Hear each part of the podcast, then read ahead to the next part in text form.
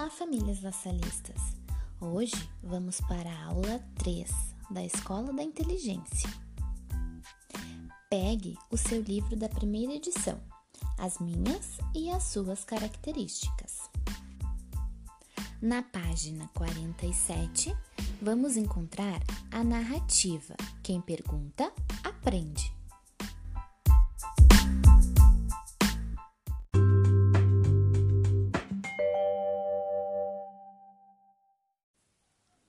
Aula 3, parte A.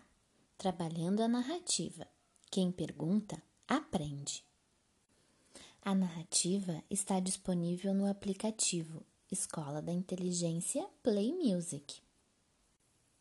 Além de ouvir a narrativa, você também poderá contar a história para a criança. Agora seguirá algumas questões como sugestões para refletir junto com a criança após a narrativa.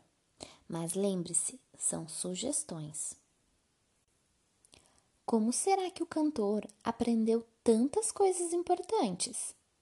Por que cantor, Tuti e Croco estavam debaixo da árvore conversando? Quem estava do outro lado do riacho?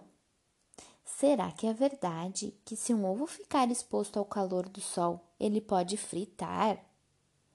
Todos os seres nascem de ovos? Todos os animais nascem de ovos? E as plantas, como será que elas nascem? E de onde vêm as sementes? Por que quem pergunta aprende? Quando você tem dúvida, para quem você faz perguntas? Existem outras maneiras de aprender além de fazer perguntas? Quais?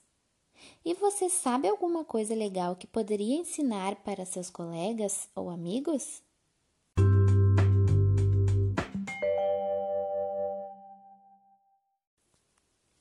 Aula 3, parte B. Pensando sobre a narrativa. Roda de bate-papo. Agora, seguem algumas sugestões para refletirem sobre o texto. Converse junto com a criança. Vocês gostaram da história? De onde o pássaro cantor nasceu?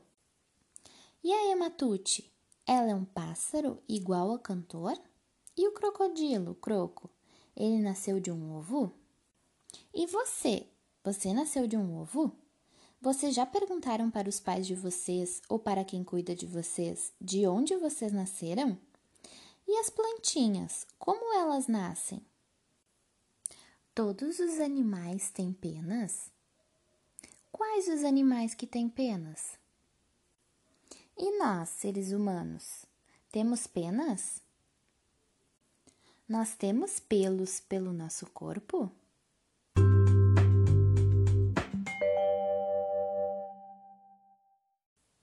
Aula 3, parte C.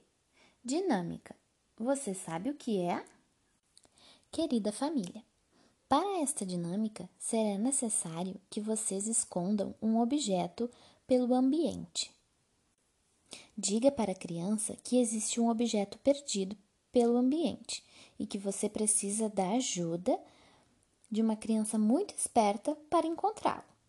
Porém, você não pode dizer que objeto é, apenas dar algumas dicas.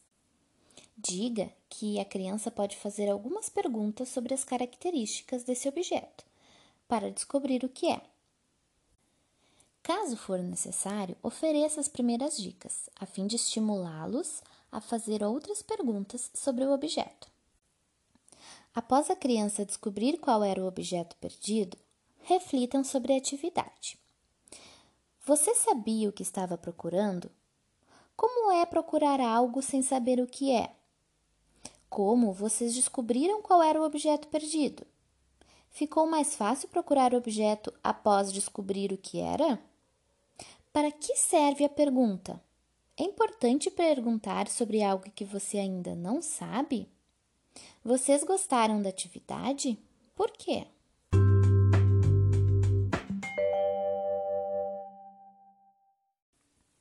Aula 3, parte D. Atividade prestando atenção nos animais. Esta atividade pode ser realizada tanto com tinta quanto com lápis de cor.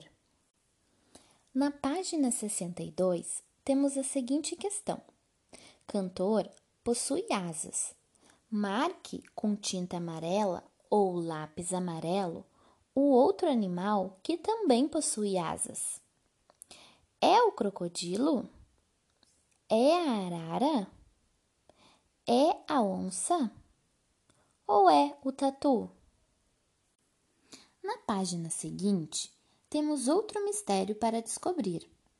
Marque com tinta azul ou lápis azul o animal que não possui asas. Arara possui asas? O canário possui asas? A borboleta possui asas? E o crocodilo possui asas? Pinte de azul o animal que não possui asas. Logo abaixo, temos mais uma dúvida. Marque com tinta verde ou lápis verde somente os animais que não têm bico. Crocodilo tem bico? Arara tem bico? O cantor, canário cantor, tem bico?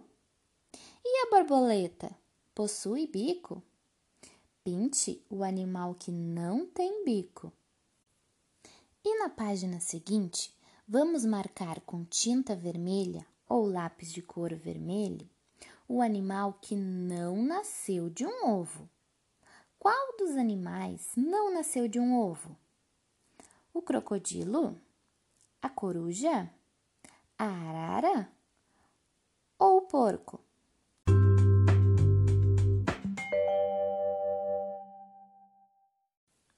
Aula 3, parte E. Ciranda. Agora é o momento de se divertir com a ciranda, obedecendo os comandos da letra da ciranda. Também podem imitar alguns animais e perceber como cada animalzinho é. Boa diversão!